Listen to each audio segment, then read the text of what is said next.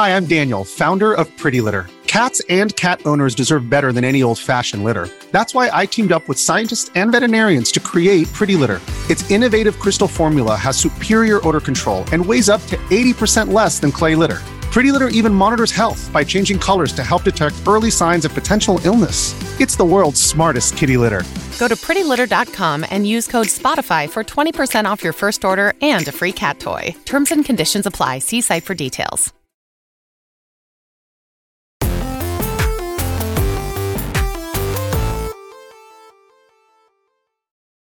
What's up, and welcome back to Kinda Funny Games Daily for Andy's birthday, Friday, February 16th, 2024. Come to me, camera. Come to me. I would love the camera to stay there the entire show. Why did it not move? You know?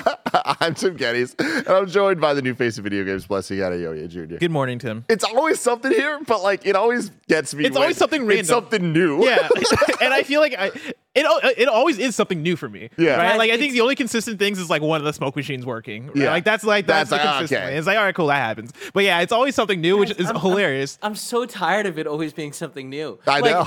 it's th- never that ending, man. buttons has always worked. It's That's always worked. That's the fun, man. You know, I guess. You need a little little randomization in your life. Oh, it's yeah. like when Sakurai introduced tripping into Brawl. Exactly. Everyone loved it's that. Like you know, you know? everybody loved that. Everybody. It's like a roguelike but for podcasting. How you doing, Bless? We made it to Friday, We did make it to Friday. which means we got a weekend ahead of us, which means we get to play as many video games as we want without our mom saying shit.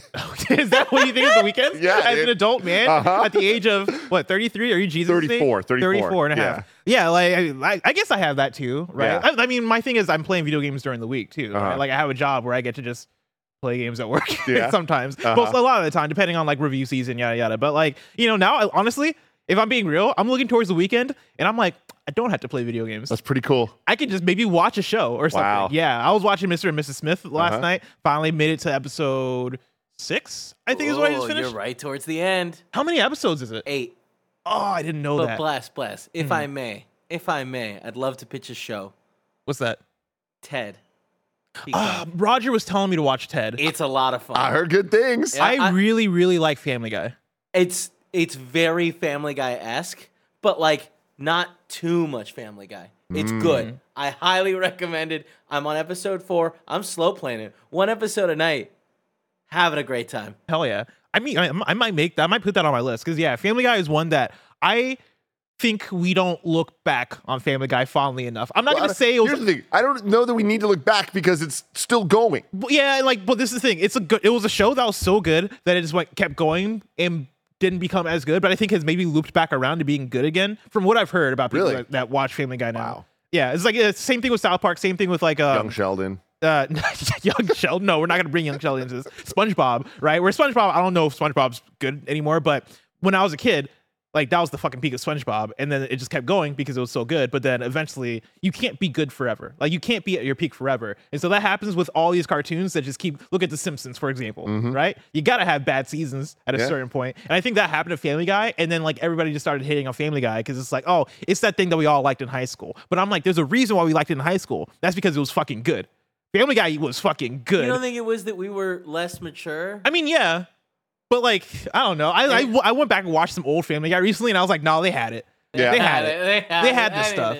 And so yeah, I I I, I definitely want to watch Ted. But um, I I will say about Mr. and Mrs. Smith, I keep going back and forth on it Mm. because I started off very high, and then now that I've gotten deeper into the season and I've seen what the show is, I'm like, okay, I like this direction, but man, it is it is tough to see two people just argue on Yeah. like an entire Yeah. for like three episodes of television straight. Where I'm like, I this is stressful, man. Like I feel like people get enough of this in their real life. Now I'm just watching just two people just argue about everything. Bless, Man. I love what you're saying because like I'm right there where it's like I really like it, and I think at the end I'm very positive, Mhm. but I do think for like those three episodes, it was like I'm like, I- this is stressful. yeah, like I'm I, like, can't they just be happy? Can't they just be happy? it's like why were I thought we were like I thought we were here for espionage, yeah. and I'm just watching two people argue, Yeah. and I'm like, listen. Be like that sometimes. it do be like that. I, I do have a quick recommendation for both of you, actually. A movie that just came to Netflix that uh, was made in 2019, but is now finally on the platform. It's uh, called Plus One. Hmm. It's Jack Quaid and Maya Erskine. oh Maya from Mrs. M- Mr. and Yeah. Mrs. Smith. uh, and Pen 15, which is amazing. Okay, Uh, Tim. Now it's Pen 15. Yeah, it is. It is. It's they earned it in season four. Yeah, it was penis uh, season one through three. Don't worry about it. Um, plus one is amazing. Great rom com, great time. It's just a fun little movie. Yeah. But like, oh, it's Jack Quaid and Maya Erskine just having fun, That's being been- them, being in love. You love That's to see awesome. it. Mm-hmm. Speaking of things that we watched on TV, Yeah. on our televisions, the Dice Awards happened last night. Yeah. And like I only honestly I only I only watched the opening act because I was like I'm here Opening for Greg act. and Stella. Yeah, I'm yeah. here for the mo- for the opening Uh-huh. monologue. Or do they call it a monologue when it's one person? Well, opening yeah, dialogue. mm, di- mm, opening dialogue. I like that. I like that. I was here for the opening dialogue. That's that's how that works. Monologues one person, two people is a dialogue. Did you hear the applause that was happening out there just now? Uh, they just sang happy birthday to Andy. Oh, That's There's an crazy energy today, everybody. I, you'll love to see it. This is this is great. But yes, I, I I'm right there with you. I also watched the opening act dialogue of the Dice Awards. Um, and shout out to everybody. Yeah. Right. Shout out to Drucker. Shout out to for for writing everything. Shout out to Greg and Stella for once again crushing it up there. You know. And I mean, I, here's the thing: Mm-hmm. the the ability that Greg and them were given to say the things they're saying. yeah. You kind of love to see it. I I like. I mean, I'm somebody who I I like edgy comedy, right? And like not in like a oh I like offensive comedy sort of way, but I, like when people make other people feel uncomfortable sometimes. As long as it's healthy, right? As long as they're doing it in a non-toxic way. And so yeah, like Greg and Stella being on stage and poking jokes at different people and like, you know, like dunking on certain games, but then also like, you know, being very open about, hey, this is what the industry is and let's let's have fun and let's celebrate. But also let's like you know, let's get some jabs here and there. I think uh, was hilarious. The funniest thing, the absolute funniest thing was Greg making, giving a big dunk on Embracer, and then the camera cutting to a man that sort of resembles Lars, who's the CEO of Embracer, but turns out, And the whole internet thought it was him. and the entire And then the internet was like, him. you know what? That's not him. It's not that man. I learned in a reply to my tweet from the one and only J- uh, John Vignacchi of Nintendo, who's Mm-hmm. sitting by this man, that that man, not Lars, yeah. It was uh, Dylan Rhodes, who's like on their strategic initiatives team. But everybody saw this man and was like, oh, that's the Embracer CEO. and this is fucking hilarious. And him not actually being the CEO, for me, makes it even more funny. I just I hope that that man is okay. I hope that he doesn't feel bad, and I hope that he's not, you know, thinking himself that he is one of the worst people in the world. In your opinion, do I delete the tweet? Because I like I just screenshotted it and I just said, no, you have the context though. You This like is comedy gold. the reply of everything. But now knowing this isn't fine. Lars, I'm like, I don't want I don't want this man to get malice from people. Well, then I mean, uh, yeah. If, if But I also have the- I do have the Yeah, reply I, I think the reply makes it okay. But anyways, yeah, dice happened. Shout out to everybody. That, they they killed it. Uh, and if you didn't watch it, I highly recommend you at least watch the the opening bit because uh, it was very good. Yeah. and uh, very entertaining. And I think that it's really cool to see again.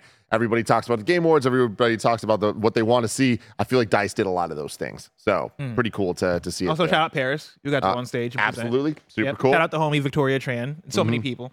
Yeah. Yeah, but Kevin has up the tweet, and like, just fucking h- hilarious when you when you think it's Lars, yeah, and then you, when you find out it's not actually him. yeah. Somehow even more fucking funny. Oh man. Well, this is Games Daily, everybody. We talk about video games here sometimes. Uh, today's stories include the Switch could launch in 2025. Insane. Oh no, bless. Uh, a respawn Mandalorian game. Oh yes, bless. And more, because this is kind of funny games daily. Each and every weekday, we run you through the nerdy news you need to know about live on YouTube, Twitch, and podcast services around the globe. If you love what we do, please support us with the kind of funny membership on Patreon or YouTube to get all of our shows ad free. Uh, you can watch us record them live, and you get a daily exclusive show. For a chance to be part of the show, you can submit your thoughts and opinions as YouTube super chats as we go. If they relate to the stories, we'll try to bring them up during the stories. If they don't, we'll try to get to them at the end of the show. A little housekeeping for you. Our reaction to the Xbox business update. It's up right now, as well as our XCast breakdown up uh, of it. You can check that out on YouTube uh, and podcast services with the XCast. Um, but uh, I, another one I'd recommend watching. I, I feel like we had a really good discussion on the the XCast, uh, breaking down our thoughts on uh, what Xbox talked about and kind of what, where we kind of see the future of Xbox going to an extent. So definitely check that one out. Two drops are on the merch store. Uh, kind of funny broadcast and the cozy collection, which is a mega hit. Like there hasn't been a day in the last couple weeks that I haven't seen somebody in the office wearing one of the the kind of funny crew necks for the uh, like the new ones? yeah, which are dope as hell. They're in? No, it's just the sample ones, and a bunch of people got Oh. samples, but not everyone. Yeah, yeah. I was about to. They're I was about to be like, though. "Yo, They're how do coming. like who keeps taking the smalls?" Because I'm the one small person in this office. I was about to be mad. So funny. Well, you can go to kindafunny.com, like kindafunny.shop uh, to, to get all of those right now. Today is the last day that you'll be able to get these. So if you want any of these things, you're going to have to go kindafunny.shop right now. Uh, And then thank you- kindafunny.com slash store also works. Yeah. okay. this link just really threw me off. It's the sad Andy that really gets me. Sad Andy. Oh, he goes half Oh, you yeah. hover over That's him. model Andy. He's trying to look all Look, sexy. he's so sad. And then bam. I like how with his when best Andy wants to be sexy, he just looks at the floor. It's like, oh, what's that? Who is that man? Oh man! Thank you to our Patreon producers, Karl Jacobs, Streaking Ain't Easy, and Delaney Twining. Today we're brought to you by Final Fantasy VII Rebirth and Factor, but we'll tell you about that later. For now, let's begin with what is and forever will be the Roper Report.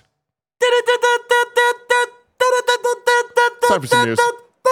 We have five stories today. A baker's dozen. That was powerful, Kev. I liked that. Story number one Nintendo Switch 2 could now launch in 2025, it is claimed. Uh, this comes from Andy Robinson at VGC. Nintendo's next console could launch later than expected in early 2025, it's claimed. Uh, that's according to Brazilian journalist Pedro Henrique Lute Lippe, who claims in a new uh, Oxta Control video that he received the information from five separate sources. According to the sources, they're working on games targeting Q1 2025 to launch launch alongside the console itself, which has internally slipped out of a previous 2024 target. Previously, VGC reported that Nintendo was targeting a launch for its next console in late 2024, per development sources. This was later supported by other outlets. Two development sources VGC spoke to on Friday indicated that they were working on Switch 2 games planned for release early next year, but could not confirm if that meant a later than expected launch for the console itself.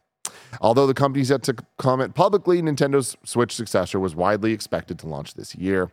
Uh, then This is a new one that I just added. Eurogamer also put up the report saying that the Nintendo Switch 2 is now slated for Q1 2025. Uh, they've said they've heard similar whispers as uh, referencing this VGC article and Pedro um, uh, Henrique uh, Lippe, who was the person who was talking, the Brazilian games journalist talking about this.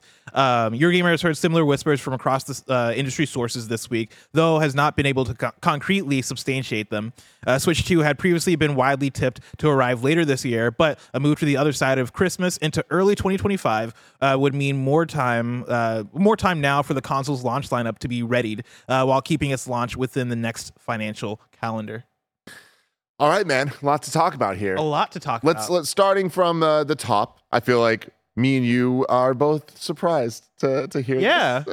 it's surprised in the sense that like obviously whenever we talk about reports, rumors, uh, rumblings, all this stuff, it's always subject to change. And there are a billion reasons why these things can change, right? And like based on all this, even based on like the the way Eurogamers talk about it here, right? Like I think Nintendo wanted it to come out this fall. People wanted or expected it to come out this fall, right? But you were launching a new console, so you have to launch it when you're ready. I, I guess the, where I want to start with you, Tim, is like, do you are you fully on the train now that this is 2025, not coming in this fall? I mean, these type of reports coming from the people talking about it, Mhm. I'm like, oh man, like that. I, this is coming from somewhere where there's smoke, there's fire. You know, so it's like I can. I'm right now as sure as I was yesterday that it is going to be 2024. I'm uh, a little less sure now. Like I, I feel like it, it's it's a little bit more 50-50. We'll have to wait and see. I will say that like our thinking it's on 2024 was based on uh murmurs going around Yeah. like people saying things but like- more than that though it was just based on us expecting it based on Yeah, I the think life the, cycle reading the timeline tea, the and- tea leaves also of just like the games that are announced Yeah. for this year. It doesn't feel like this is a like Nintendo Switch one focused year, right? Like obviously we I talk about the Four Horsemen all the time, which I don't know if it's if it's succeeded beyond four at this point, right? But like Princess Peach Showtime, Paper Mario Thousand Year uh, remake, uh, Mario versus Donkey Kong, Luigi's Mansion Two remake, right? Mm-hmm. Like these are games that feel like they're signaling the end. Yeah, and, and they again- can still signal the end if this is, let's say, next February or March. Totally, but I think that's that's the interesting part of this conversation is we know those games, and uh, that's pretty much it. Like, and again, that's still a sizable quantity of games compared to how Nintendo in previous generations has kind of had its uh, uh, end of life moments, right? Mm. Um, we're talking about a remake of one of the best games ever made with Paper Mario. Um, something that someone's looking forward to, I'm sure, in Luigi's Mansion, and Peach, which like I think actually has Could be potential really to be a super cool, uh, fun new game from them. Um, but what does the rest of the year look like? And if the Switch does come, I think we have a very exciting time. Switch Two uh, does come, I think we have a very exciting 2024 for Nintendo. Obviously, uh, a new console is always going to be exciting, but on top of that, there are the expectations of what teams are probably going to be making a game for that launch, and that's very exciting because there's a lot of options that are all the big hitters, the bangers, right? Yeah. Um, but if it doesn't come in 2024, is 2024 going to really suck, man? I mean, for Nintendo, I think it comes down to what do you lose by having a very chill 2024, right? Like, I think what when I think of other Switch years that felt like chill years, I guess the one I think of is 2020, which is that had Animal Crossing New Horizons, which carried the entire Switch on its back, right? So you can get away with that. You can put out an Animal Crossing Mm-hmm. New Horizons and think there was like one other game that came out. I think it was that Paper Mario, um, Origami King. Origami King that came out that year as well. Right. But like that was another year that felt like a down year. And they got through it probably because Animal Crossing sold, you know, 50 million copies now, right? And like really, really held it on its back. I, I when I look at this year for the Switch, I look at it and it is job done. We did the thing. Mhm. We're putting out some a few a few last titles for the Switch, right? I think Nintendo's still gonna have maybe a couple of things this fall. Maybe they're not the, the I biggest. wonder games. though. They're definitely. I, I think they're, we're definitely not gonna get big hitters this fall from Nintendo. But I mean, so here's the thing. I think we get small hitters. Got to invoke the words. Mhm. Metroid Prime 4. Ugh. See, right? Like I I, like, immediately want to say no, but also I guess so. Like if that if if Nintendo's view of it is that we announced this game as a Switch game and we want this game like we want to honor that promise, then I could see that happening. But also at that point, if we're this close to Switch 2, why not just make that a Switch 2 cross release if that's coming in 2025? Yeah, that, I mean that's it's interesting, man. I, I the the Metroid of it all makes this like I think so much more layered of a conversation. Uh, but I will say, right now, the games that we know are the ones we just talked about, the the Horsemen. What's interesting is we're still expecting a direct this month. Like, Mhm. like the the latest conversation now is uh Pyoro, the, the the like known leaker or whatever on on Twitter, was saying that from what he understands now, what Jub Jub Jeff Grubb was saying yesterday about the direct being postponed to get away from the Xbox thing sounds like it was true. Mm. And so it sounds like next week will be a uh, partner showcase. Yeah. So with that in mind, it's like, okay, we're probably getting Hi Fi Rush. Yeah. We're probably getting other third party type games to fill out the next couple months of the Switch, if not the rest of the year of the Switch. Mm. Um, and then there's another big, big thing happening in like two weeks Pokemon Day. Yeah. They always do Pokemon Day at the Oh, end of yeah. February. And they will announce something. They're like we're we're kind of overdue for a Pokemon announcement. We don't know what the Pokemon game is going to be this year. Let's go, Johto. And uh, I mean, well, that's the Let's Go Johto is a possibility. Mhm. Um, a Legends game is a possibility. Um, and I feel like Legends probably is the thing I would bet on the most at this point.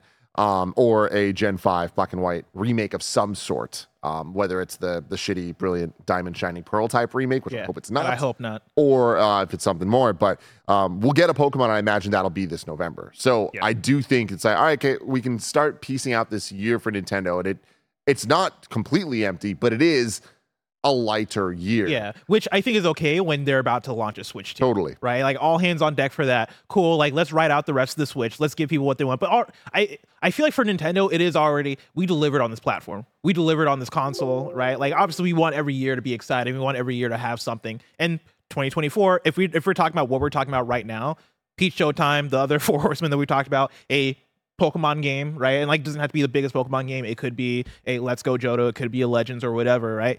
If you're putting that out in the fall and say you have maybe a couple of third party things that come out in the fall, maybe like there's a Sonic game or something like that, right? That like is able to fill in those gaps.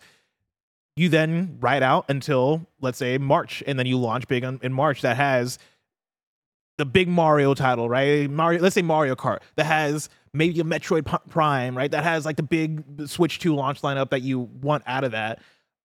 I think that's a sound plan, and I think that makes sense. It's a bummer because we want the bangers, Yeah. But I think for Nintendo, Nintendo consoles live and breathe off of their titles, like off of the the the lineup that they have with them. And I think because of that, you gotta like you gotta you gotta make sure we're hitting. Like you gotta make sure when the Switch 2 comes out, you got bangers alongside of it. I'm, I'm so with you, and I think you're spot on that the the launch of the Switch 2 the most important thing is they get it right. It's not getting it done soon. Like it's Yeah. it's them making sure that everything's lined up and that they're they're launching at the right time. Uh, and with the right cadence of launch titles and then follow up titles for the launch window and then hopefully beyond. Uh, I do think when we're talking about Nintendo, especially as we're jumping cross generation here, uh, there's a, a lot of questions. There's a lot of a, a need for momentum from them that I feel was one of the biggest factors in the Switch becoming such a success. Launching with Breath of the Wild, the gimmick of it being portable and dock dockable totally worked. And then that was followed up with ports of all the Wii U classics that people missed out on or double dipping on it, mixed in with Mario Odyssey and these other like huge titles, but they were coming out so frequently Yeah. that like there was always something to play. And that lasted for a very long time. And that kind of the drought drought, quote unquote, which was like the least drought Nintendo's ever had, but still the slowest period Switch has had was Animal Crossing, Yeah. which is the biggest moment Nintendo ever had. So it's like it wasn't slow at all. Like they they sold so many new systems, so many things, and then after that they had another kind of like run of great games. But we haven't seen that switch back to the teams back. that- yeah, exactly Yeah. that worked on those kind of first. and that's the thing is i think that's what we're gearing up for right Yep. like i when we talk about the way nintendo operates right uh, let's say tears of the kingdom as an example there were, were there were all the stories and reports about how nintendo sat on tears of the kingdom for like a year just doing polish hey we want we want to make sure this game is a banger we want to make sure that like this game is is as polished as, as as possible and nintendo has that luxury because they're Nintendo. They own the platform. They can take their time. They also have another like a um a stream of games that's consistently coming out. And so I think if you are if the if it comes down to let's say the first year of the Switch 2 or the first few years of the Switch 2, right? Trying to make that bangers, I think you hold as much stuff as possible and go, we got to make sure that the first 3 years of this thing is filled with month to month like you're getting your Marios, you're getting maybe a Metroid Prime, right? Like you're, you're getting this constant stream and if that's in sacrifice of like what this year might be for the Switch, I could see I could see that being the case. One thing that I'll, I also want to mention too is like there's still the rumors of um, Twilight Princess and Wind Waker, Of course. too, and like those could be Switch titles that come I- out this fall. I think that they do. I, I think that Nintendo wants to have a Zelda every year. Like that seems to be for their yeah, their track record. When you look back, it's like there's rarely there have been, but there's rarely a year there's not a Zelda product of something of some sort. So I feel like with Tears of the Kingdom last year, that being such a big one, I wouldn't be surprised if this year we get the um the ports of Wind Waker and, Yeah. and Twilight Princess. And I, I keep saying this, but I feel it in my core. 2025 Ocarina of Time remake. I I wish, man. I'm telling I don't you, man. know because here's I think I I and like you know more about like what teams are at Nintendo or not, right? Like, are we not overdue for a Link's Awakening remake type thing? Yeah, potentially, but like that team could be working on some like a bigger thing. Like I and Mhm. like if I remember correctly, it was that same team that worked on Ocarina of Time 3D on 3DS. Mm. Um, Because what I would, what I like, what I would love out of a cadence, because we just got Tears of the Kingdom. Like I'm, I'm not hungry like that, Mhm. right? If you give me next year at Switch, Switch launch year, right, a Link to the Past remake, stylized like the Link's Awakening remake, or at least something that is, it doesn't have to look like that, right? But something that feels like it is being taken and, and added in like a lot of charm to it, right? Just some kind of remake, some kind of restylization of it. I feel like that. I feel like that right there is a banger. I feel like that right there is getting people hype and getting people excited. And then maybe the 2020, what year are we in? 2026 is when you come out with like an Ocarina remake or even 2027, right? Like I feel like that is a, th- I like, I wonder how far along, I, I got a few questions. Mhm. How ambitious do you go with an Ocarina of Time remake? Is it a reimagining? Are we, are we like adding in more story, more cinematic to it? Like, or, or are we just straight, straight up remaking it? Cause then that's two different scopes we're talking about. yeah, I I don't know. I do think bigger. I I- think more remake than remaster because they've already remastered it. But I, I we've had this conversation a couple times on, on the show. But there's so much evidence uh, of Ocarina of Time remake being a good idea. And I think that Yeah. that is backed by Nintendo investing in Zelda, making the movie, Nintendo understanding what they have now with Breath of the Wild and Twilight Prin- or not Twilight Princess, Tears of the Kingdom being such mega hits and uh, undeniably the most popular Zelda thing to ever happen. Uh, and they did it.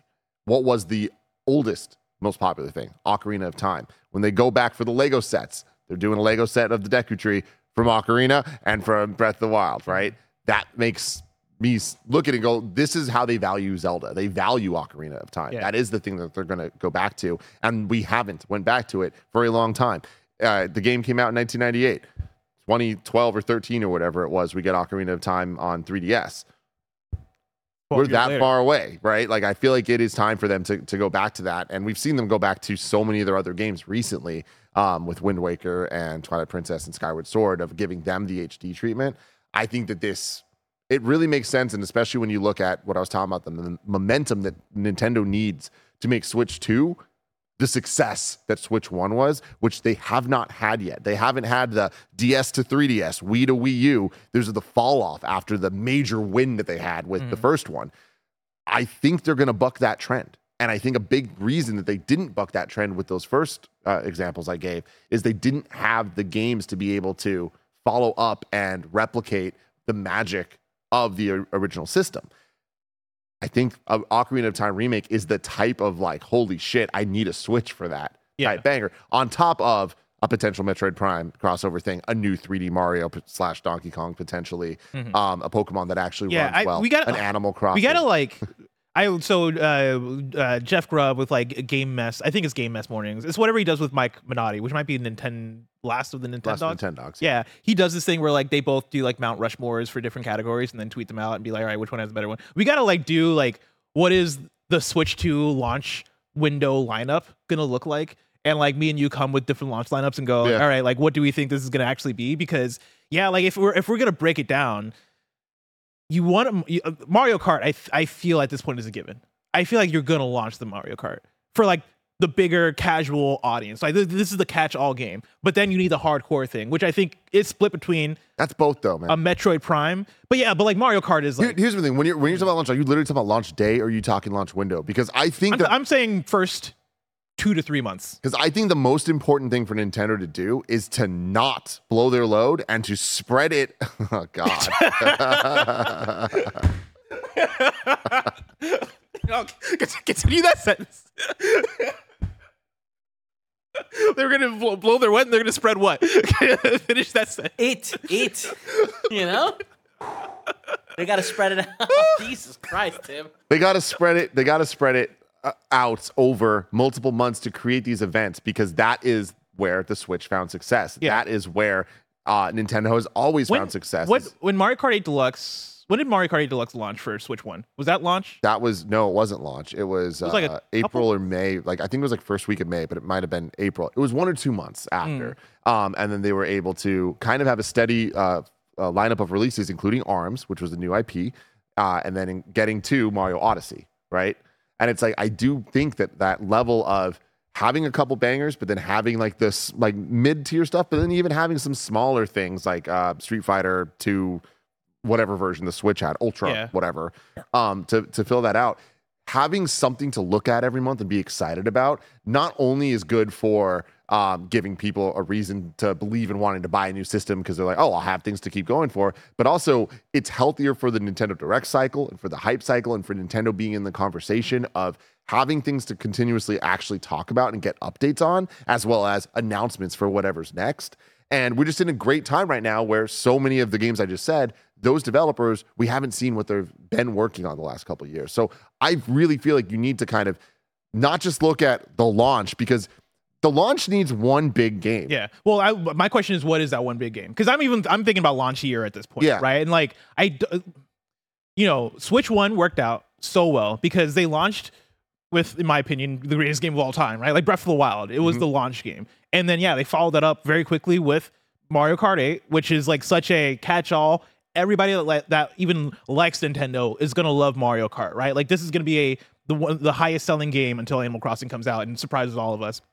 So like they follow up quickly with that, and then it is like you know third party stuff. Arms they gave that a shot, and then Mario Odyssey launches later in the year, and that is such a banger ass year for uh, Nintendo and a first um, year for a console.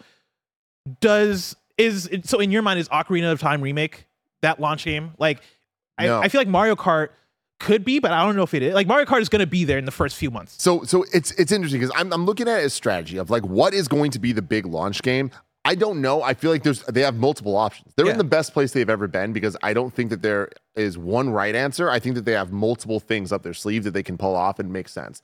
The placement of Metroid Prime 4, I think, is like a the biggest think, question do you think Metroid. Prime 4 could be that game? No, I don't. Me neither. And that's what makes this a little like complicated. Which like with these time, uh, like the way we're talking about today's story, is Metroid Prime a Switch game? And it just comes out this year. And then when Switch 2 launches, maybe it's enhanced. But no, it's just a Switch game. And it's the last hurrah. Because if so, goddamn, the Switch had an amazing run potentially if things go as we assume that they're going to. But like, I'm leaning towards that at this point. Yeah. It, Metroid Prime is so interesting because I think it could be. I'm with you that I think it like yeah like Metroid Prime Four isn't the Breath of the Wild right like it's not going to be the thing that makes people get up it's going to make a lot of us get up and buy, buy a Switch obviously but it's not this like thing that every single person on Earth needs to have right like you I, Metroid Prime Four I think is a thing that launches if it does launch day and date for Switch Two there's still something else that that's big like I think you couple that with a Mario Kart 8 but also like I also don't think you do that right like I think launch for Switch 2 give me a big 3D Mario day one. Follow that up, let's say in the next couple of months with. Well, that gets that's where because do you do Mario Kart 8 or do you find another like maybe that is a Zelda type thing, right? I'll say Mario Kart 8. I think you follow that up with Mario Kart 8, and then later in the year, like an Ocarina of Time remake or Metroid Prime 4. You just dropped the most banger fucking thing. ever. You just casually do this, and you casually do that. No, I love that though. But Yeah. I, I, I mean, obviously that is the dream. That is the the, the fantasy situation. Uh, and but the thing is, we've had it before. it's like we know that it's Yeah, I'm. I'm I'm still in the honeymoon phase of, 2000, of 2017. Yeah, where it yeah. was like we that was basically that year. But man, look, uh, we can talk about this for so long, and I want to because Nintendo they have the ability to make these games and pump them out differently than a lot of the other teams and uh, publishers and I'm, developers. I'm in firm Like, belief that they're just sitting on a bunch of games. and and on the, I I think so too. Yeah. We've known that that's happened in the past, but uh, the Mario 3D All Stars collection, which doesn't always mean that it's going to be great. It doesn't always mean it's going to be the best version of what we uh, want or expect from it, but. Um, I do think it means that when we look at PlayStation right now, and they're talking about they're not, we're not going to have one of our expected PlayStation mega hits this year, uh, and we're looking at like when are you going to get another one? Like just because of the scale of these games, Nintendo does shit differently, and I just feel like because of that, they have more control over being able to have quality output consistently, which is something I never thought we'd get from Nintendo. But they seem to have cracked the code. Um, so I I'm interested in you talking about these launch titles, like. I think that there's that level of there's the hardcore game, and we're using these terms loosely, Loosely. but hardcore. Um, there's the casual, and then there's there's one that can serve both, right? And I feel like the Metroid Prime is hardcore, Hardcore, right? yeah. The Animal Crossing is Cas- casual, and I feel Mario yeah. Kart and uh, 3D Mario are both. That answers both.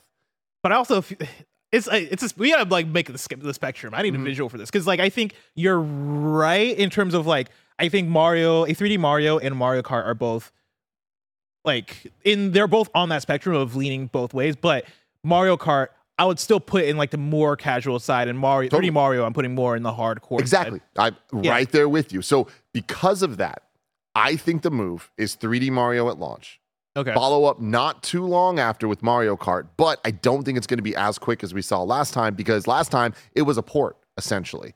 This time it's Yeah. a fully new game, which I imagine they've been working on a long time, but I don't think it's going to be the next month after launch. Like being realistic, like I think that Mario Kart might take the Mario Odyssey spot of Breath of the Wild Mhm. to um, Odyssey, Yeah, yeah. new 3D Mario to that. Fill in some smaller titles throughout there. I see Ocarina of Time a year down the line after launch. Um, Okay. and I see Animal Crossing maybe six months after that, or even a year after that. I, the thing about Animal Crossing for me Animal is Crossing, like the hierarchy has changed at Nintendo in terms of like IP and their Yep. power. Animal Crossing might take the Mario Kart spot. it might. It totally might. Yeah. My thing is with, with Animal Crossing is I I personally believe that Animal Crossing is a, a game you drop when the systems are out there. That is a game that you get to like sell to as many systems as you have. I Mm-hmm. see Mario Kart as a game that sells systems. I don't- I feel like Animal Crossing might be more of a system seller than Mario Kart at this point. And I there's there's an argument to be made there, Yeah. and I, I feel like both will. But I I think that at the end of the day, if we're talking about the numbers, I think that Animal Crossing sells more when there's just more systems at play, as opposed to selling systems for that game specifically, only that game. Which I know a lot of people buy only for that game, but I'm talking about if you're trying to maximize sales of, of Animal Crossing, you don't put it out as a launch title on the Switch too. This is a you put it out a year later. Because those people will buy it a year later if they were going to. They will, but also like the amount of switches I think you could sell in year one if you have a brand new Animal Crossing that is exclusive to it.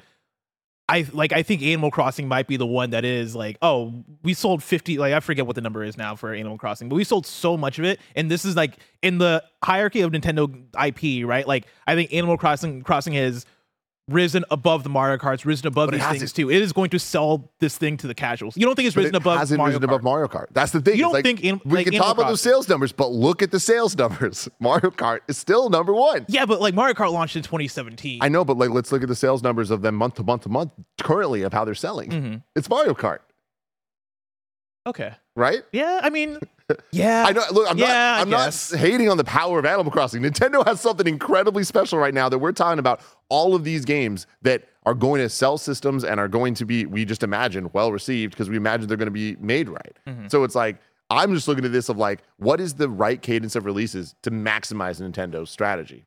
And I, I don't think launching with Animal Crossing is the answer there Mhm. because I feel like they they can drop that shit. Any, they have so many magic bullets now. That is true. Yeah. God, I'd love to be in those meeting rooms, see like what the conversation is. Before we move on though, like my one question, because we talked about this yesterday with the assumption that the Switch 2 is gonna drop hopefully sometime this fall, right? Mm-hmm. Seemingly it's getting more and more into 2025. One, I guess a couple of questions. One month, do we do we see it launch? Like, do we think it's gonna be March like it was last time with the Switch? Because that is still in the fiscal year. Thank you, Kevin. I, I got to be honest, man. I'm gonna I'm gonna say March. this news is throwing me off because Metroid Prime is the thing that's confusing me. I just find it hard to believe that the Switch doesn't come out this year. Mhm. Uh, and if that's the case, I think that Metroid Prime is the big last Switch game that is this year. And so then with that, I see it as the reset. So I think March is the earliest. And I don't think you want to get too too much later than that. March seemed to work for them before. So with that being I see that they. I imagine though that with this strategy, they want to hit 2024.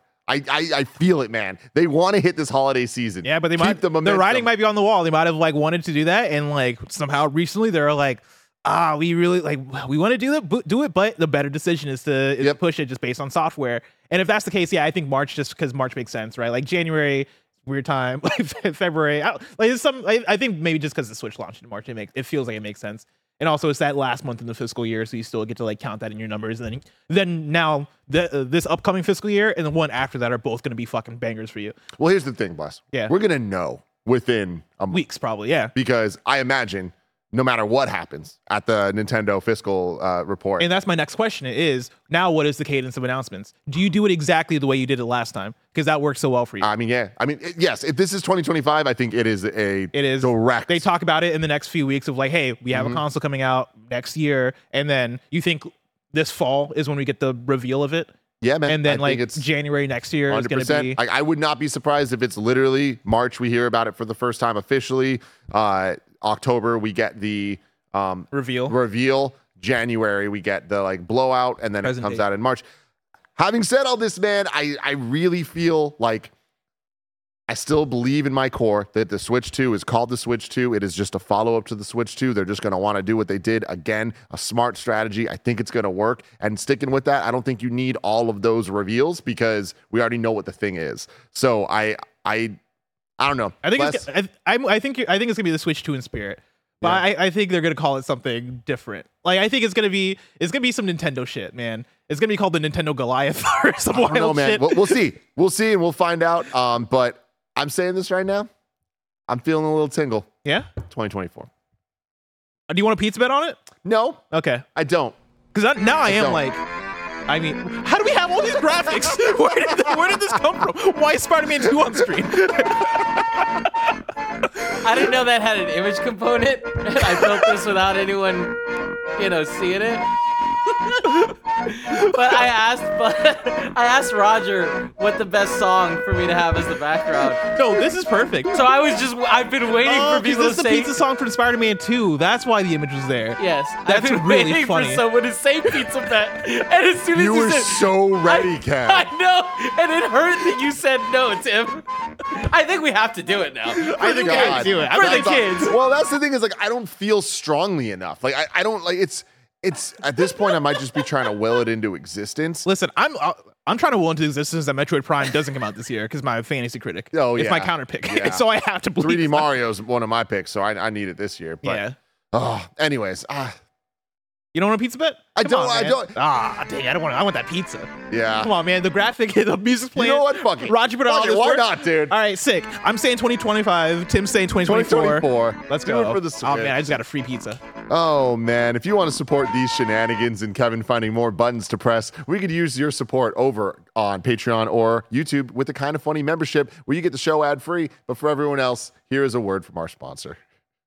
We are brought to you by Final Fantasy VII Rebirth. Final Fantasy VII Rebirth is a standalone game that welcomes fans and newcomers alike. You don't need to have played Final Fantasy VII Remake or any other Final Fantasy titles to play and enjoy Final Fantasy VII Rebirth. The combat is not traditional turn based and has more action focused gameplay, with even deeper improvements since Remake, with new synergy attacks and team based combos. And there are large open sections to explore, with Cloud and his comrades venturing across the planet, their fates unwritten, making every step in the expansive world outside Midgard fresh and mysterious. And of course, there are dozens of mini games. There's a story recap video of Final Fantasy VII Remake for those interested in learning more about the story so far, and those looking to experience Final Fantasy VII Remake fully can pre-order the Final Fantasy VII Remake and Rebirth Twin Pack, which includes the game plus the DLC episode intermission at no extra cost. You can download and play a demo of Final Fantasy VII Rebirth right now on the PlayStation Store, and you can pre-order the game in the link in the description. The wait is almost over. Final Fantasy VII Rebirth is out February 29th. Get hyped. This episode is brought to you by Factor. Factor's delicious, ready to eat meals make eating better every day easy. Wherever tomorrow takes you, be ready with pre prepared, chef crafted, and dietitian approved meals delivered right to your door. You'll have over 35 different options a week to choose from, including keto, calorie smart, vegan plus, veggie, and more. What are you waiting for? Get started today and have a feel good week of meals ready to go. Two minute meals allow you to fuel up fast with Factor's restaurant quality meals that are ready to heat and eat whenever you are. Factor's less expensive than takeout, and every meal is dietitian approved to be nutritious and delicious. Get as much or as little as you need by choosing 6 to 18 meals per week. Plus, you can pause or reschedule your deliveries anytime. No prep, no mess meals. Factor meals are 100% ready to heat and eat, so there's no prepping, cooking, or cleanup needed. Head to factormeals.com slash kindafunny50 and use code kindafunny50 to get 50% off. That's code kindafunny50 at factormeals.com slash kindafunny50 to get 50% off. If you're an athlete, you know the greatest motivator of all is the fear of letting your teammates down. After all, a team is only as good as its weakest link. So you owe it to those wearing the same jersey as you to be your best every time you step on the field. That's why there's no vape in team. When you vape, you can expose your lungs to toxic chemicals that can damage your lungs. If you're a step behind, the team's a step behind. Brought to you by The Real Cost and the FDA. When you need mealtime inspiration, it's worth shopping Kroger, where you'll find over 30,000 mouthwatering choices that excite your inner foodie. And no matter what tasty choice you make, you'll enjoy our everyday low prices, plus extra ways to save, like digital coupons worth over $600 each week. You can also save up to $1 off per gallon at the pump with fuel points. More savings and more inspiring flavors make shopping Kroger worth it every time. Kroger, fresh for everyone. Fuel restrictions apply. I want to read a couple super chats before we get into story number two. Delaney Twining says, Happy birthday, Andy. It's my birthday tomorrow. I hope that everyone spreads the love and good vibes today. Um, also, February is not the worst month, Joey. There you go. There we go. Respect for February. Uh, James Collar Wait, hold on, says, Bless. What do you think the worst month is? The worst month? Yeah. I'm not a big fan of August, um, but I think that's just because of back to school, which is funny because I don't go to school anymore, so I shouldn't. But yeah, that's interesting. I shouldn't Yeah, mind Back August. to school is not Hate. an exciting thing. New clothes. You I get to see if guess. your friends are still alive. But like, I, s- I have this depression when I think about like going to like buy school supplies. You know, being in Walmart, looking I at the do- notebook section, I'm like, I ah, do fuck. know that feeling of like I don't want to buy a notebook that I'm gonna like fill out half through way through the year, stop caring about. yeah. I, I it's so funny because like I always was so excited about back to school shopping. Yeah? Uh, well, for clothes for sure, but um, mainly for the um, like actual school stuff Mhm. because in third grade I got a you know Trapper Keeper like those binders. Yeah. It was Sonic the Hedgehog with Chemical Plant Zone on it, and I thought it was the coolest thing ever. And in my mind, I was like, oh, this is what what school like school supplies is, and every year I thought there was going to be a new Sonic thing, and there wasn't, and that hmm. bummed me out. But I always had, I always remember that one. See, I wish I had that. For me, it was like just buying these composition notebooks, and I'm like, why? It's boring. Yeah. Black and white, fucking weird ass design on them, Kev, can you Google uh, Sonic Chemical Plant Zone Trapper Keeper? and also I'm composition fini- notebook. Thank you And- very, very wait, much. What was the other one, bud? just the composition notebook. Oh, like Harriet the. Spy. Uh, James Collar says Hi-Fi Rush and Grounded confirmed launch titles for Switch 2. LOL. I don't think so. I actually think we're gonna get those on the Switch a lot sooner. yeah, I would, imagine those come Yeah, out on the this is one. it. This Yeah? is the exact Oh. one. Holy crap! You know what? I guess this would this would have got me hype when I was seven years old. Mm-hmm. Dude, this is nice because he's playing it. And Yeah, but the giving you a weird thing- thumbs up. If I remember correctly, like the controller he's holding is like some AI shit where it's like the, Oh yeah, it's it's got the three. Well, it's got the three buttons in the middle of you'll see, which is not. yeah, it's right? really That's not right, It's just not right? canon. Dude, speaking of AI, I saw a video of some puppies playing in snow yesterday, and I, I Sora. did not know for a very long time that that was AI. It's Yeah, It's kinda Sora's- scary. Sora There- is crazy. It's really scary. There's a lot going on the last day with the AI stuff. But like, if you look at those videos of the puppies, they always end up having too many legs. Like, look at it and like they'll move around and like, Yeah, what trains what messed to me like up is that the like somebody tweeted it with like the caption of like we gotta make this illegal or something, and I was like, what's wrong with dogs playing in the snow? I was like, is dogs play? Is the snow bad for them? I was like, I was staring at it for a good twenty seconds, being like. What's wrong with this? Like, why are people so mad about the dogs having? They look like they're having fun. Fun. And I learned that those dogs don't exist. it is scary out there. Crazy. Those dogs don't exist. we haven't we haven't talked. I don't know if you guys saw this, but there, there was a TikTok going around about the puppy bowl and the like incredibly sad tragedy thing that they brought up, where it's like they introduced this dog. I didn't know the puppy bowl isn't live, right? Yeah. But they introduced a dog, and they were like, "This is I, let's let's call him I don't know." Fuck, I don't I don't want to pick an Spike. Let's call him Spike, Spike? right? Yeah, I like this Spike. is Spike. He's so cute. Uh, and then at the end of the puppy the bowl, they were like, "Spike passed away a day ago or something." That's like the game show where like I it was like guess the song. It was like the Shazam game show where um like a guy like guessed the song. It was like toward the end and like won the game and they're all celebrating and like the music was playing and all this stuff. But it was just a great time. And then the credits were like in memoriam of that guy that just won. Like he passed away after winning. I like I people in chat if they've seen it they know exactly the one I'm referring to. Wild video. Wild thing that happened. Be safe out there, everybody. Uh, be the safe. Cronenberg says, uh, "Is it true we still get that big direct in March?" Or Thank you, Kevin. or Yeah, this is, wait, Yeah. this is the exact composition. Why, like, why did they all look like this? What was the point? I don't know, man. Why were they all designed like this? And why did we have to get those specific ones? Yeah. Bless, do you Did you know ever see that- Harriet the Spy? No. Was that like a little above or older than I, you? I that name sounds really Michelle familiar. Trachtenberg, So who now? the girl from Eurotrip. No, Wow, man. I got nothing for you. man. The girl It was from Eurotrip, the- and you the- don't recognize that, huh? the debut of um, Hey Arnold. It was a, they played a short of Hey Arnold before No way. before Harriet the Spy. It's really cool. Yeah, It's like uh when they would play like Kids Next Door shorts on Cartoon Network. uh, kind of like that. Yeah. Yeah, yeah. they made But the Harriet show. the Spy, she was a little kid spy, and she had one of those notebooks, and she made it cool single handedly. Are they making a new Harriet the Spy? Shut the fuck up. I think they already Apple did. TV Plus orders Be- Be- Beanie Feldstein What? Uh, to lead the Harriet the Spy series. That's um, what's his name? Jonah Hill's Yep. sister, Yeah. who was in Booksmart. Uh huh. All right. Super cool. Super, super cool. Um, let's get to story number two here. Uh, new Jesus, report. really? Yeah, yeah, yeah. We're having Oh. fun. Uh, we're having too much fun. 46 minutes in. New report up. says Respawn's developing a first-person Star Wars Mandalorian game. This comes from Tom Henderson at Insider Gaming. Hell yes. Insider Gaming sources have revealed that Respawn Entertainment is developing a first-person Star Wars Mandalorian game that is in its early stages of development. According to the sources, the game will see the player take control of a Mandalorian bounty hunter, unclear who, set during the time when the Galactic Empire is dominating across the galaxy. It's your job as a bounty hunter to capture bounties dead or alive for cash rewards. The game's high mobility has been made possible storytelling wise thanks to the Mandalorian's jetpack, which allows the player to perform horizontal dashing, vertical jumping, boost sliding, somewhat similar to sliding down hills in Apex Legends, and as such will reward players who play in this style. For example, the player's health will mainly regenerate based on successive kills, and that sounds fucking awesome. Uh, as to be, ex- Can what's they it- just can they just please give us Bounty Hunter too? You know what I mean? I mean, This Is this not what you this want? This kind of sounds I like mean, but, like- Titanfall Bounty Hunter. Like, I, come on. I, I, I, I just want it to be Bounty Hunter too. You know? Yeah. I don't want it in first person. Wait, did it say third person or? it's first. This one's first. yeah, you know, hmm. just give me what I want. You a third person boy? Is that why you like Fortnite so much? Yeah, yeah, 100%. Wow. Yeah, it's I love Metal how Gear, everybody right? has like the Star Wars game that they Yeah. had on PS2. um, as to be expected, playing as a Mandalorian bounty hunter gives the player a wide variety of weapons and gadgets, including a wrist rocket, grapple hook, visor for tagging enemies and bounties, and more. It's understood the game will not be an open world and have linear levels taking place on a variety of different planets in the Star Wars universe. Can I get a hallelujah? Let's Let's go. fucking go. Uh, while it's unclear when the game will be released, it is said that we're still a year or two away at the very least. It's currently unclear if the uh, game will have multiplayer experience or not. Yeah, I added a couple of tweets here from uh, Jeff Grubb because Jeff had reported on uh, this. I think he said like a couple of years ago.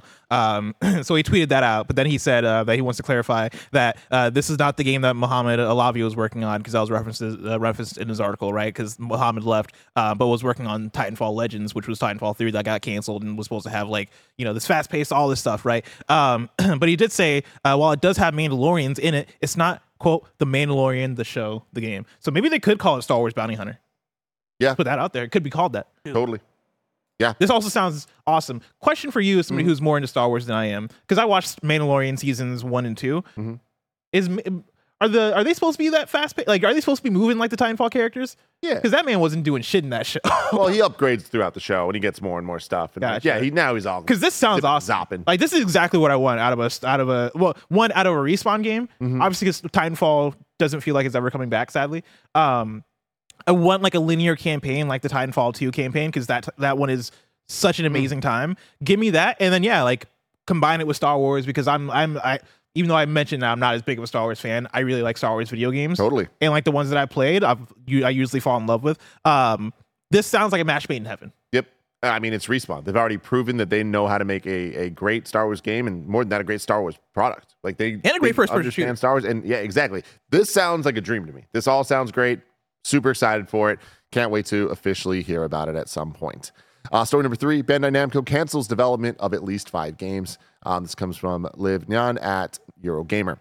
Uh, Bandai has revealed to cancel development of at least five projects following a review to implement stricter standards and emphasis on quality in its upcoming games. This shit's just going around, bless. There's a conversation to be had here about Square, Bandai Namco, even looking at PlayStation, how it's put its uh, all the, the statements it's been putting out of like everyone's looking at their shit and like, yo, less is more here. Yeah. Right. I mean, I think part of it is they're losing a lot of money. And so Yeah. they're like, oh, we just got to, anything that's more different or a change of like things that we don't know is going to work out, let's get rid of that shit. Because Ubisoft is the same thing too, where it's like, yo, we're just going to do Assassin's Creed and Star Wars now. Mm-hmm. Yeah. Um, I forget who, well, I guess Embracer, but Embracer is a whole other thing. Um, but yeah, I think everybody's just like, fuck, we got to tighten this shit up. Yeah. Which I think on the output side could be good, right? Like on the worker side, layoffs, all this shit. You, you got to hope that they're treating those workers with, respect and like putting people on different teams, doing all that shit. But as we've seen around the industry, that stuff's a bummer. Yep. Uh, the information comes from the company's latest financial report for Q3 of 2024, which contained changes to its pro- projections of profits and sales for the first for the full fiscal year. The Tekken 8 and Elden Ring publisher lowered its projections for profits due to valuation losses. These losses include loss on disposal of titles following a review of the composition of the titles within the next midterm plan in mind. In a follow-up Q&A session, the Bandai Namco spokesperson confirmed at least 5 other titles under development had been canceled alongside the decision to end support for online games under other projects subject to this disposal. Bandai Namco revealed it has implemented stricter standards for proceeding with development and said it's looking to build an optimal and well balanced title portfolio in the upcoming years with an emphasis on quality. This could include strategic worldwide titles and casual titles for light users, the company added, as it seeks ways to optimize releases amid longer development cycles. Sorry, those are a lot of big words. It was, man. I was keeping up business in ass business shit. Yeah. um yeah like i mean i i think in terms of the output this is going to be overall good news Mm-hmm. for um what Bandai Namco's games look like because Bandai Namco is a company it's a publisher we don't talk about as much compared to other ones even though they're a big major publisher right and like when you look yeah. at the big shit they're publishing Elden Ring, uh, Tekken 8, right, Yep. which just came out. Like there are some, there are big bangers coming out of Bandai Namco, but at the same time, when you look through, a lot of the stuff also does feel like shovelware is almost too harsh, but it's like a Mid- is this mid-tierware, like the, the Yeah. Naruto games and the Digimon stuff? Like that, the- like they have audience. there was a Jujutsu Kaisen game I believe that just came out that fell very flat, and it's like ooh, like like you mentioned the Naruto games. It's like these should hit. Like these should. It, it feels like it, they're almost being put out just to be put out. Like mm-hmm. even the Naruto fans I know, it's like all right, we used to like Naruto Ultimate Ninja Storm, but now it just feels like fluff. Now it just feels like we're getting more just for the sake of getting of, of getting more. And I think if you can tighten that up, I'm on the I'm on the Bandai Namco like games page right now, and I go through and I'm like, like you know, Ace Angler Fishing Spirits, Ace Combat Seven, right, big one, Armored Core, sick. Uh, Bon Kaitos, which I know some people like that uh, uh, remaster. Uh, Black Clover. Code Vein, right? Uh, uh, like Digimon's story, Cyber, like they're just putting the good ones on here. Yeah, yeah, Let me no, go on the sure, Wikipedia. but yeah, like I, I, I think with that, there's so much promise in terms of like the good shit that Mm-hmm. Bandai Namco puts out, but also it just feels like there's a lot of other shit that exists there too that you don't necessarily need, need to do. Yeah, totally. Bandai Namco is very interesting. I mean, like they've even partnered with Nintendo, like with Smash Brothers. Like it's kind of wild to think that Bandai Namco helped make Smash Ultimate and Smash Wii U. Yeah. You know. Uh, story number four: Embracer CEO says layoffs are something that everyone needs to get through. Um, this comes from Marie over at GamesIndustry.biz. The Embracer CEO Lars, who was not the man uh, at Dice last night, said that the current reduction in workforce at the company and across the industry is quote something that everyone needs to get through. Later, adding that the group's strategy has been to cut the things that have quote the lowest chance of success going forward and to only keep the most iconic studios. But they got rid of Free Radical. This conversation was part of the Q&A portion of the company's earnings call yesterday as it announced its Q3 results. Uh, answering a question about the underlying games market, uh, he said that the whole industry has been feeling a, quote, significant shift since last summer. More or less all companies are going through a restructuring program. There is less investments made from the industry into content. I think the underlying consumer market is solid and still growing, but the underlying changes, there's a lot of underlying changes made to the industry that obviously affects all of us in the industry. I think looking at the 8% reduction in workforce at Embracer, there's obviously, I don't know the number for the whole industry, but I think it's something that everyone needs to get through. I mean, as I said, it's more driven by the overinvestment in the previous years because everyone just put all capital into gaming, perhaps a bit too much capital in a few instances. Like what? Who could have thought? Who, like- who didn't see this happening? I, I mean, as I said, it's more driven by the over overinvestment in the previous years because everyone just put all the capital into gaming and perhaps a bit too much capital in some in a few instances. What which instances do you think he's referring to here? Do you think they're talking? Do you think he's talking about himself? Yeah, yeah. And Embracer? the, the teams that they acquired and then shuttered. Like, yeah. That's wild. That's It a is, wild man. way to talk about it, man. And what sucks about so much of these stories and like when they actually come out and say things, it's like they're they're they're just saying facts. Like Yeah. what he's saying isn't wrong, but that's the problem is that what he's saying is right. Yeah, It's yeah, like, it's like okay. like yeah. The part that I see here, right, that stands out to me is you know him talking about. I think the underlying consumer market is solid and still growing, but the under, underlying changes. There's a lot of underlying changes made to the uh, to the industry um, that obviously affects all of us in the industry, right? Like I like it's I still don't get how volatile everything is, especially for Embracer. It's because Embracer like when you have a consumer market they that is shot for the stars. It- it- it's it's like over risky moves were Yeah. made, and that like were were clearly overly risky, and were made for ultimate payoff, and they they whiffed it. You know, Yeah, I mean, And- this goes back to yeah, yesterday on the um, Xbox business update where Andy was talking about like you know some of the things they talked about in terms of addressing layoffs, but then later on in the thing talking about like oh yeah, but Game Pass numbers are up, and I look at this and I'm like the underlying consumer market is solid and still growing, but you're like shutting down all these studios. You've already laid off eight percent of your workforce, right? You're talking about how like this is a thing that you just gonna need to need to get through, and you're citing all of these turmoils that your company is going through, and the people that the people that are mainly feeling it at the company are thousands, yeah, thousands of workers, and not the people who made these bad decisions, right? You're just there being like, oh well, something we got to get through, and it's like, bro, like, come on, man, like, what the fuck are we talking about here? So, man, perhaps there's some overinvestment in a few instances. yeah, That's crazy. yeah, Why you? Perhaps, perhaps there was. Perhaps I did find the, actual list of Bandai Namco games, by the way, and I like it. It tells more of a clear story when I go through of like you know obviously Tekken 8 just came out, but then you had Naruto, Cross Boruto, Ultimate Ninja Storm, My Hero Ultra Rumble, you had Armored Core 6, Sword Art uh, Online, Last Recollection, Park Beyond, Blue Protocol, and the list goes on of like just a lot of video games. There's a lot, out man. A They lot a of lot. video games coming out of Bandai Namco, and so I understand the idea of wanting to tighten that up. Yeah, Bandai Namco's big, but if Yeah. I wanted something smaller, bless, Mm, like the smallest news stories I could possibly find, where would I look? you would go to the Wee News channel where we cover all the small news items you need to know about. This song just does something to me. Uh, little no news story for you from VGC. From Software has acquired full rights to the Elden Ring, Ring trademark from Bandai Namco. Uh oh. I was like, fuck, we could have used that. Oh, we uh, let's bring things back. yeah, it's like, oh shit. Wait, actually, no. Um, according to a recently unearthed U.S. Patent and Trademark Office assignment document, ownership of the trademark switched between the companies in March 2023, about 13 months after the blockbuster game's release. I saw something. Uh, this I think this first started pop up yesterday, and I saw like I think it was Sony was one investor, and I think there was like another investor. It might have been Tencent or somebody that like that those investments helped from to then get back that Elden Ring or to, to acquire the Elden Ring IP from Bandai Namco. So it was kind of like a group effort of hey, let's put this into uh, into From Software's hands, which is interesting. Very cool. Yeah. Um, every Smash Brothers character now has amiibo that you can go out and buy. Kevin, you can bring up this tweet. That'd be fantastic. It's just wild to see um, all of these different amiibo together.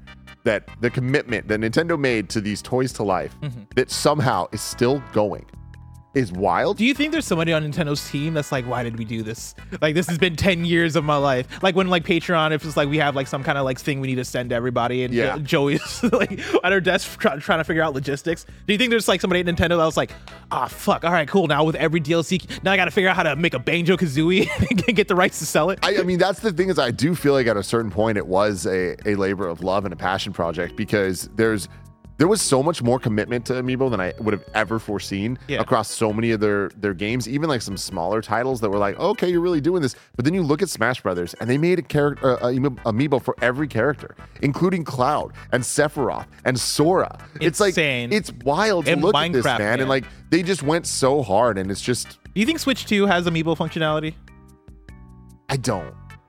That's Nintendo- fucked up, though, right? Actually, you know what? Maybe has, I do. If you have Smash. Ultimate on it. Yeah, I, I I think that they will. I think they will. But like, And do you think Nintendo's like? Do you think at some point they're like, "Fuck, we shouldn't have done this"? like, like none of our games use Amiibo anymore. But they do. That's the thing. like, a little bit. A little, but that's all that it needs. Like I, I feel like it serves the people that they're trying to. I will say I don't think that now that the Smash is done, I don't foresee Amiibo being something um Like new Amiibo. that the, new Amiibos. But I think that the NFC. I, I'm, I'm not a scientist here. Yeah. I don't think adding NFC is going to really like That's like a big raise thing. the uh, the cost too much. I think it just kind of like is built into the. I'd love a report to come out that's like, yeah, like Switches cost 150 dollars more because of the NFC functionality. Yeah, exactly. But they can't go back on it. Um, and then Skull and Bones is out today, everybody, on PC, PS5, and Xbox Series X. Happy birthday, Andy Cortez. That one is for you. Um, and also Mario versus Donkey Kong. He almost got you. He almost got Mario versus Donkey Kong is out on Switch today. Kevin wrote Kevin Kevin wrote Banana. Mario versus Donkey Kong Banana Nana it edition. misspelled banana. No, Hey. no, it was on purpose. I thought it would sound like I, more not like of a, a gimmick. I, I, you know what's funny, Kev? I, Yeah. w- I was about to just read it. Like I would have just read it, but I was like more caught off guard where I'm like, that game doesn't have a subtitle. Like I, I it wasn't that. It was just the fact that I was in my own ass nerdy ass head of like, Yeah. there's no sub- March of the Minis was the sequel. Like, I'm a fucking the minis. goddamn nerd, man. Um, what a show this has been. We did pretty good. We got through a whole bunch of news stories a lot faster than I expected to towards the end there. I thought this was going to be a 10 hour show. no, it was a lighter news day. Yeah. So. So, we have super chats though. So I want to keep going through Oh. some of those. Um, Brandon says, "Yo, bless, bring that energy from the podcast with Andy." Oh, like the KFC. Did you listen to KFC earlier in the I haven't. meeting? I heard. I heard stories, but I haven't actually seen. It was a very good myself. episode. Yeah. Yeah, but like, it's that thing where you can only, you can only do that every every now and then. You know, Yeah. I can't bring that for for every episode. Yeah, I you get know, it, has I to be get a it. special. We've had episode. some good ones this week, though. Me. and Best you. thing is, I was telling I was telling uh, Andy and Barrett off air, right? I saw Mm-hmm. Ben Hansen tweeted out or over the weekend that um he said Friends Per Second is the best video game podcast right now. I heard that and I was like, I'm gonna take that personally. Mm-hmm. Yeah. Or I'm I'm gonna bring in an energy this week Good. into KFGD. I'm proud of you. It's been a fun energy. this KFGD needs to be the best video game podcast. I obviously it. respect FPS and I actually love FPS. Friendly rivalry. You know? Oh, it's not nothing friendly about it. Nothing. Fucking kill them. Kill a skill up, show up and let's fight. All right. He's a he's a big strong dude. He's man. a very big strong man from Australia, so he would probably body slam me. I like it though. I, I feel like me and Jake Baldino are like actually the same person in a lot of ways. Oh, like Oh, yeah, I I feel like it. we will cancel each other out. I would have to take on Lucy. Yeah. I think. Yeah. And then send Greg after. Good luck, man. I don't know. Yeah, I feel like me and Lucy are evenly matched. I feel like it would be like when like Goku fighting Vegeta and fi- in Dragon Ball Z. Yeah. It'd be the thing where we do all the punches and kicks real fast. Meanwhile, like you guys are over here fighting the other guys. I mean, I, slow. you know, I, I kind of like this though. You lose me fighting Lucy. No, well, just more as a concept. But you, you and Luce, me and Jake, Yeah. and Greg and, and up. Ralph. Yeah. Oh yeah, yeah. Greg and Ralph. Yeah. I feel like that's the matchup right there. I don't know. Should we Put do a creator clash? Fucking pay per Let's do a creator clash. Uh, what else we got here? Uh, Ponus Prime says Mario Kart 9 needs to be Super Crash Bros, all Nintendo characters, and with them just finishing Mario Kart 8's course packs, I still think it's two ways, two years away at least. It's interesting, man. I don't know. We'll have to wait and see. The thing with the Mario Kart team is they made arms, or they they ported Mario Kart 8, they made arms, and then were silent for so for many years, and then all of a sudden we get all these booster packs coming to um the uh the Mario Kart 8, the, all the the DLC. That stuff's done now, though. So Yeah. I feel like with that, it's like I, I also just can't imagine that that took their entire team's energy and everything for the last five years or so. So I think Mario Kart 8 is way sooner than like I would, dude. I would love, and I don't know what show this is or what form. Maybe this, maybe it's a t- kind of funny stream. Like us, me and you, Mm-hmm. to play like separate Nintendo executives and give our pitches for the uh, Switch 2's first two year plan, I love this. and go, all right, this is launch day, launch window, first year, 2nd Let's just year. shoot fake directs. That'd be sick. I would, I, I would actually love to do a fake direct. Yeah. we got to figure out how to, how to Yeah, do I this like because this. I I think like like I think me and you could break it down real Uh-huh. well. That's great. Um, and in terms of the Smash Brothers type thing of everyone is here, I, I do think that they'll do that to some extent, but like I, I don't think you get rid of the name Mario Kart. Like I, no matter how many times we've said Nintendo Kart or whatever, it's like it's Mario Kart, man. Yeah, I feel like Mario Kart is the one. It's the brand. Yeah. Um, but even Mario Kart 8, like we ended up getting Animal Crossing characters and Link and um, um, other characters. Yeah. There was a Mercedes Benz in there. there was a Mercedes. Um, Brendan says huge missed opportunity if they don't call it Nintendo Super Switch. Uh, the Super Nintendo Switch, Nintendo Super Switch. I feel like the Super is the name that I would prefer the most, but that's because I'm an old man and Yeah. the Super Nintendo I- is very near and dear to my heart. It's the Switch too, everybody. I think these are cool names. Like I think it'd be I'd be like like I like how they sound. I just think on the marketing side, Wii U, man, that just tainted everything. Where I think you can't run the risk of people not realizing it's a new console, new I- platform. I will say I'm so with you, and that's I think that in my my argument, I know we're going long, but I need to Yeah. fucking say this. I really believe it's two because I think that that is the best way for them to explain what this is. I think Switch 2 is the closest. They, I like. I don't think they get cute with it though. Yeah. I think if you're gonna Switch 2, if you're gonna like- commit to the Switch branding, This is the you, next. It has to be the Switch 2, right? But I do think that there is a difference between Super Switch and Wii U. Wii U, people are like, what the fuck is U? I don't understand what's going on here. Super Switch implies it's better. Mm-hmm. Everybody's like, oh yeah, super. I get what that means. I, I, I think so though. I, I Uh-huh. think it's like it's a it's a better Switch, which I think is Yeah, but like even I look at that and I'm like, all right, so like a Switch Pro or like is this a new console or is this a like half thing? I'm I think you, you, gotta man. commit it's fully. Switch fucking two. you gotta everybody. commit fully. Uh, Ty Hendo seven one seven um says, "Are you guys going to cover the six hundred eighty million dollar lawsuit against Activision because of Call of Duty?" I am unfamiliar with what you were talking about. Is this like with the FTC doing suing them again, or not suing them again, but like kind of going back and being like, we got to talk about this again because we talked about that, but I don't know about the big lawsuit over Call of Duty. Let me know, chat. I guess that's a year wrong, maybe. Um, Also, I have a piece of advice for people who write in with that kind of stuff. Link an article because Yeah, it's, please very- it's really easy to like click over to an article and go, oh, this is what we're talking Yeah. about. uh, Voss says, "If March will, oh, if it's March, will GTA overshadow Switch Two, and does Yeah, it I need li- GTA?" I like this question. oh yeah, it's good, dude. I don't think I don't who I don't think you put a GTA out in March. I think GTA is a fall title. I agree. Yeah, and so I think the way next year goes is switch to let's say in March and then GTA sometime in fall. That Mm-hmm. said, if if they somehow came out in the same let's say two month span, what happens? like does the world end? Like- I mean, yeah, re- I. This is a brave take, bless. be brave. I think Grand Theft Auto is gonna be the biggest thing in the world. You think bigger than a new Nintendo console? I do. I do. I mean, like jokes aside, I don't even think it's gonna be close. I think GTA is. It's a. It's the thing. I don't think you get possibly bigger than that. I think Grand, So- a new Grand Theft Auto is as big as uh, the Force Awakens for Star Wars. Okay, but a new Nintendo console is as big as a Nintendo console. You know what I mean? Like, Yeah. I think it. I like. I, okay, I like this thought exercise. So, say, you know, this fall, October third, twenty twenty three, both companies happen to announce their things at the same time, not realizing that the other already has a date, right? And they're both announced for March. GTA Six is coming out in March. Nintendo Switch Two is coming out in March. yeah. Who moves?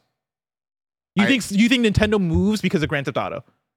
I real talk. I don't think either move. I think that they they both. You think the you think they just happen to come out at the same time, and or no, you think they come out at the same time and they just I don't think that either of them would move. I think GTA moves. I No, think, GTA? I, I think GTA moves for a new Nintendo console. Oh man, no way, dude. I first, of all, I just don't think either move. I, I think that they are speaking to different audiences, and they both have the confidence of like it's not going to affect them. And I, real talk, don't think it'll affect them that much. Um, having said that, though, Mm-hmm. I think any metric we're looking at, GTA wins. Really, over a new Nintendo console. I mean, what do you what what potential argument do you have? Sales?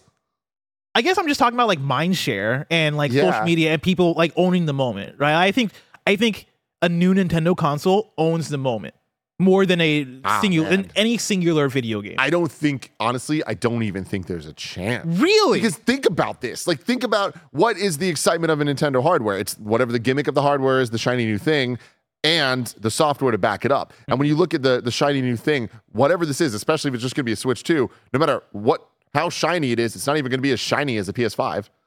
So it's not like the tech itself is going to be wowing and like holy Yeah, shit. it's gonna it's gonna have some bullshit to it. That's gonna be exciting. You remember But- when they announced the Joy Cons? We were like, "What the fuck are these things?" Yeah, that was exciting. It, it was, but compare that to Grand Theft Auto But like, 6. but you also have brain. Like you had like what? Uh, let's say they launch with a Snipperclips too. new 3D Mario. Yeah. Snipperclips too. They're also gonna have like the launch line. I think a new Switch hardware with let's say Mario through new 3D Mario plus like whatever that launch lineup looks like. Bless, I'm telling you I this think right that's now. more hype than GTA. the more we talk about this, I literally think that if we're talking GTA 6 versus Switch 2 launching with the 3D Mario, Metroid Prime, and Mario Kart, You're- GTA still You're insane. That's still, an insane thing. Still wins. That's insane. I think the console alone is enough. To, I, I think the mind share of it, the console alone, a new Nintendo console. Grand Theft Auto. We got to pull the people. We got to go to the people. This is great. This is great. A lot of people are saying I'm crazy. Everybody's saying Tim's right. Um, there- we go. That's it. That was Super Chats. What a fun show. That's a, that's a was. great show. Great Thank week. y'all for hanging out with us. We're about to get ready for kind of funny game showdown. Uh, one of my favorite shows, if not my favorite show to do here at Kind of Funny. Uh, if you're watching live on Twitch, you can just hang out. We'll be on the same stream. But if you're watching on YouTube, you got to make the jump to the different link. Uh, very soon, a link will go up for episode seven. I want to say, uh, perhaps six of Kind of Funny Game Showdown. You click there. Six. We'll all be here. Six. We'll all be here to have a great time with you in just a few short minutes. Uh, but until next time, I love you all. Goodbye.